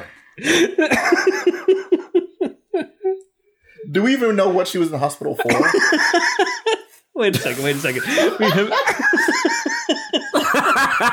yeah, actually, now that I look back, okay, number one, um, we know that Monica was in the hospital so that Allison could do her mommy impression. All right, Monica was the kid. Am I gonna make it? I feel like it's not Billy's fault. I feel like he was. That was all the the behavior was the fault of the concussion. And I think that the his right story dramatically would have worked either way. They could have killed Billy, but maybe they wouldn't have been that bold uh, you know, on network television in, in the 90s. That would have been horrible. for you. I don't know. It's Billy Kid. He was asking for it. He was a bad So- seed, and the nature spit him out. You did it, Sam. You killed Billy. And that Billy would have went on to become Hitler. But I love now that I read back on this and I'm thinking like the whole thing with Al yelling at Sam, like, you can't play around with people's lives. It's like, that's exactly what Sam does all the time. That's his job 24 7, playing around with people's lives. So it's just, it's so silly when I read it back. And Matt, you picked up on what I never picked up on until I reread the script about, oh, I don't know. I think my dad even said it. We were watching the end of Back to the Future. And he looked at me and he said, I guess everybody gets their ideas from somewhere, don't they? I, I kept waiting for Sam to like put his hand up in front of him, and then it starts to get transparent, and you can see his face. when I was writing this, I had Brilliant, no brilliant. clue, not a clue. oh, oh, man, it is hilarious. I I mean, when you were writing the um, the scene I have the most questions about is the Julie Sam turkey stuffing scene. Uh, This is, I mean, was it meant to be innuendo Sam's- or just slightly corny? Sam's body, or- Sam's torso wasn't the only thing standing erect. all right. Yeah, he had blue balls. That's why he was hurting so Oh bad. god, no. Um here's the weird thing. You want to talk about I have a weird history with turkeys and quantum leap dialogue because Laura was once yeah, As in, you wrote a turkey, but it did. I did. I'm kidding. It's fine. I'm kidding. um, that turkey stuffing scene, I completely forgot about it until I read it again, and it reminded me when I was writing Paradox. Um, I wrote a scene that said something like the realization hit Sam between the eyes like a twenty-pound turkey. exactly, and What did a turkey do to you? and Laura said to me, she's like a 20 pound turkey. it's like, and I rewrote it to, to like a supernova. I think that's somewhere in the book still. And, um, to this day, she'll sometimes say to me, yeah, that and the 20 pound turkey. Just imagining that MythBusters when they're testing out like plane glass by Yeah. they have like a chicken launcher, or they're just launching chickens at the glass. But it's a turkey. Gentlemen, thaw your chickens. this is a, this is Yes. a turkey only joint. I'm sorry, Morgan. It hits you like a twenty pound turkey. That would kill you, right? I mean, I'm no doctor. Well, is the turkey frozen? The other question the I had for myself when I reread this, Have you stuffed it yourself, or did your future children do it? I was just thinking this bullshit uh, backstory I made up for Sam about leaving medicine and all that because it was all very unclear in the show at this point, like what his path to leaping was, or anyway, the handful of episodes I had seen didn't really elaborate. I, mean, that's didn't even ask interesting. you how much canon were you making up in this? Because Oh. you got the, the medical history, you've got the you know disappear if he doesn't do the thing. Yeah, no, I was making up everything but the hand link. Yeah, yeah. and I don't think that I knew that Don Bellisario was like the creator of the show. I think that naming that character Don was strict coincidence. Wow, I wondered about that. That's even better. Yeah, I liked the backstory though. I do kind of wonder. You know, that was something that uh, seemed weird that he he had a doctorate in medicine but didn't practice it. He did in this 1985. Did you mean for Billy to come off like a jerk, or I meant Billy to come off. precocious kid? That was all you. That's what I brought to the role. Billy Billy was uh, he had the kernel of a jerk, but you're the one that uh, that took that seed and germinated it and let it bloom and flower. It's not my fault you're all suckers. How come there were no evil Italians? Billy is Italian. He's Billy Guzmaroli. Hey, how you doing? I thought Julie was Italian in, in the mob. oh, okay, Yeah. that's part of the backstory. Got that that Italian last name Warner. Mm-hmm. Right. At least that's what um, I went with. Yeah, so that's it. That's Paradox, everyone. That's maybe the first thing I ever wrote. So Author. This was fun. Wow. It was great. I really Yeah. enjoyed it. Thank job, you, Chris. Thank you, guys. Um, you know, it's it's middling, but uh, you guys really helped make it uh, something special. So So, Chris, Alison, final thoughts. Was this good Quantum Leap?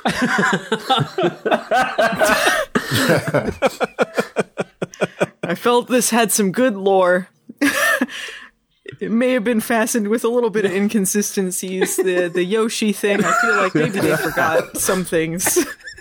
Which is weird because Chris is usually a pretty solid writer, but sometimes, you know, you, you This it had to come up in the rotation somewhere. I like that he worked in a shirtless scene, but it didn't seem forced. Yeah, yeah. Oh my god! All right, everyone. Well, we've been going for about two hours now. I think that, that I think this is a, a genuine extravaganza. We just crossed the two-hour mark, like the Quantum Leap podcast days of old. So, Albie, you must be happy. Oh, I'm loving it. I can't wait to hear this. Uh, I have one question, uh, if you don't mind. Sure, sure. If people that listen to this whole thing love your writing so much, is there other writing by Christopher DeFilippis out there that they can get? Um, you can get um, my novel Foreknowledge, which is part of the official Quantum Leap tie-in novel series. You can probably find it on eBay someplace, or you can um, go to my website at theflipside.com and look for my novella, The Seeker, uh, novella of truth. Everybody hates The Seeker. Read it and figure out why everybody can't stand it. I loved it. It was great. Plug, plug, plug. All right, and Morgan, I mean, you've been quiet back there. Are you shell shocked? Are you okay? That was a little frightening, but it was a blast. It it was a blast. You are some very funny guys. That's all I can say. I don't have the creativity you guys have. Oh, wow. I, I thought you did a great job. You were job. wonderful, and I'm glad. I mean, doing the round robin thing was uh, sort of a little last minute inspiration. I said, "How can we make this a little bit more interesting than just people reading and reading?" So I'm glad. Yeah, the switcheroo. That was good. I thought that was, yeah, that was good that we all switched pretty well, around. I think. Anyway, all right. And we found the perfect Billy. That role of Billy could only go to one man. You know what? The, the the thing is, when John told me that he would be able to make it uh, for this recording, I immediately thought he would make the best. player. so it was like it was faded. It was really faded. Stacking the deck. Thanks. so it was So not guys, by I'm- mistake that you got to be uh, the Billy at, at the end, John. I'm thinking uh, so, same time next week for a recording of Foreknowledge. We'll, we'll aim for about 28 hours. 28, 29 hours. I'm down. He'll still be editing this episode. Yeah, Right. four years to get it out No. by the 29th again. exactly. Perfect. All right, guys. So uh, I guess it's time for uh, pitch, plug, and promote. Um, let's start with John Irons. John, where can everybody find you? Uh, you can find me on the Cosmic Potato Network hosting my show, Captain GameShow, Trivia Wordplay Podcast. I'm also on other shows like uh, Cosmic Potato, the Super Fan Talk Podcast, and uh, s- what is it, Star Trek All Access. Is that the name of it? It is Star Yeah, Trek. we call it all. Well, not we. Sean calls it all access now. Yes. Uh, we, where we talk about the latest Star Trek shows, including but not limited to Picard. Well, currently limited to Picard because it's the only new one. But uh, basically, go to the Cosmic Potato Network and listen to Captain GameShow. You can also find us on uh, Facebook and Twitter at Captain GameShow. And uh, please, if it's not too much trouble, uh, find it, review it, review it positively, or you know whatever, it's fine, and uh, share it with your friends, the ones you think deserve it if you liked Billy, you'll love Johnny. Cut that out. Here's Cut- Johnny. Wait, that's terrible. no, no, it's staying. That's staying in. All right, and Morgan, um, tell us where we can find you, and tell us more about uh, the the bespoke hand links that you offer everyone. Uh, so we, uh, yeah, we've sold 55 of them. It's really, really cool. It's, it's blown away by how many people have, uh, uh, uh, are happy with them. Um, you can get them at replicaprops.com and my website is cosplaylightandsound.com. All right. And you can find me everywhere, Facebook, whatever, as Morgan Feldon or Cosplay Light and Sound. Wonderful. Thanks for the hard work, dude. These these uh hand links are so awesome. Thank you. Albie, you got anything to plug these days? What's going on with you, man? Uh, Peter Vunasak and I, we just did a new episode of Back to the Future, the animated series podcast, and you can get that at baronspace.com slash BTTF. And I have a conversation with Albie going on. I just interviewed a good friend of mine from Europe, uh, Matt Dale. That's on there. And in mere days, a new episode with the one, the only Allison Pregler will be coming out. I'm a little jealous. Hmm. Well, you're Oh, next wow. on the list, Mr. Christopher DeFilippis. All right, all right. Whew. My ego almost, almost. Grill them on the hard questions on. Paradox. No, ask me about turkeys. I'm good at that. My first question is why weren't there two docs? My writing teacher made that joke. He said, "Ah, Don and Sam are a pair of docs." Ah. Hey, Matt, what do you got to plug? well, I'm still plugging my old book. Many, many years ago, I wrote some tosh about Quantum Leap. Uh, it's still available at tmebooks.uk. tmebooks.uk, and it's an 800 page extravaganza all about uh, facts and figures about the making of Quantum Leap. And Allison, where can people find you? One time when I was 11, I wrote a review on of the site 80s Rewind for the 1989 film Little Monsters, starring Howie Mandel and Fred Savage. You can find that there. Or you can see my videos at youtube.com slash movie nights the series or on Twitter at Allison Pregler. Wonderful. You're, you're such a you're, you're such a baby of the group. I was really worried there when you were going to say like, oh, oh, I was 11 and I I wrote a review of the Chris Pine Star Trek reboot or something like that. I, I was I was getting ready to kill you. I wrote in my journal about how much I loved it. that Chris Pine is so cute. Oh my god. Well, anyway, so if you out there listening would like to tell us what you thought of our Leap Day round robin paradox table read extravaganza, you can contact us by phone at 707 847 6682. You can email us at quantumleappodcast at gmail.com. You can get us on Facebook at facebook.com slash quantumleappodcast. You can follow us on Twitter and Instagram at quantumleappod. Or you can be like the spectacular Morgan Feldon and support us on Patreon at patreon.com slash quantumleappodcast. Just remember, we may use your response in an upcoming episode of the Quantum Leap podcast, and I want to hear how bad you thought this script was because, wow, sometimes it's hilariously bad. So, guys, guys, I am humbled and honored, and thank you all so much for helping make this work. I think this is a spectacular Leap Day special. Uh, no matter what anybody thinks of it, I think this is just perfect. This is as close to perfect as it gets for me. So, thank you all so yeah, much. thank Thanks you. for sharing it with us. It was Thank you very awesome. Much. Can we end this with all of us saying Happy Leap Day together? Sure. Uh, do we count down? Do like a three, two, one. Happy Leap Day. And we could do like a Gooshie putting the synchrotron online. Yeah. In five, four, three, two, one. Happy Leap Day! That was awful. Thank you for joining us for this episode of the Quantum Leap podcast, hosted by Allison, Matt, and Chris, with voice talent and contributions from Hayden McQueenie and Zoe Dean. Visit us at quantumleappodcast.com. To support the show, please go to patreon.com slash quantumleappodcast. The Quantum Leap podcast is edited by Albie, Christopher DeFilippis, and Allison Pregler. The executive producer of the Quantum Leap podcast is Albert Burge.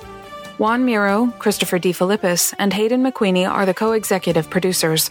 Morgan Feldon is the producer. The thoughts expressed on this podcast are those of the individual and do not necessarily represent those of the Quantum Leap podcast, its partners, or affiliates. The Quantum Leap universe and all it contains is the property of Bellisarius Productions and Universal Television. The Quantum Leap podcast is not affiliated with Bellisarius Productions or Universal Television, and no copyright infringement is intended. Please visit baronspace.com for this and other amazing content. The Quantum Leap podcast is a Barren Space production.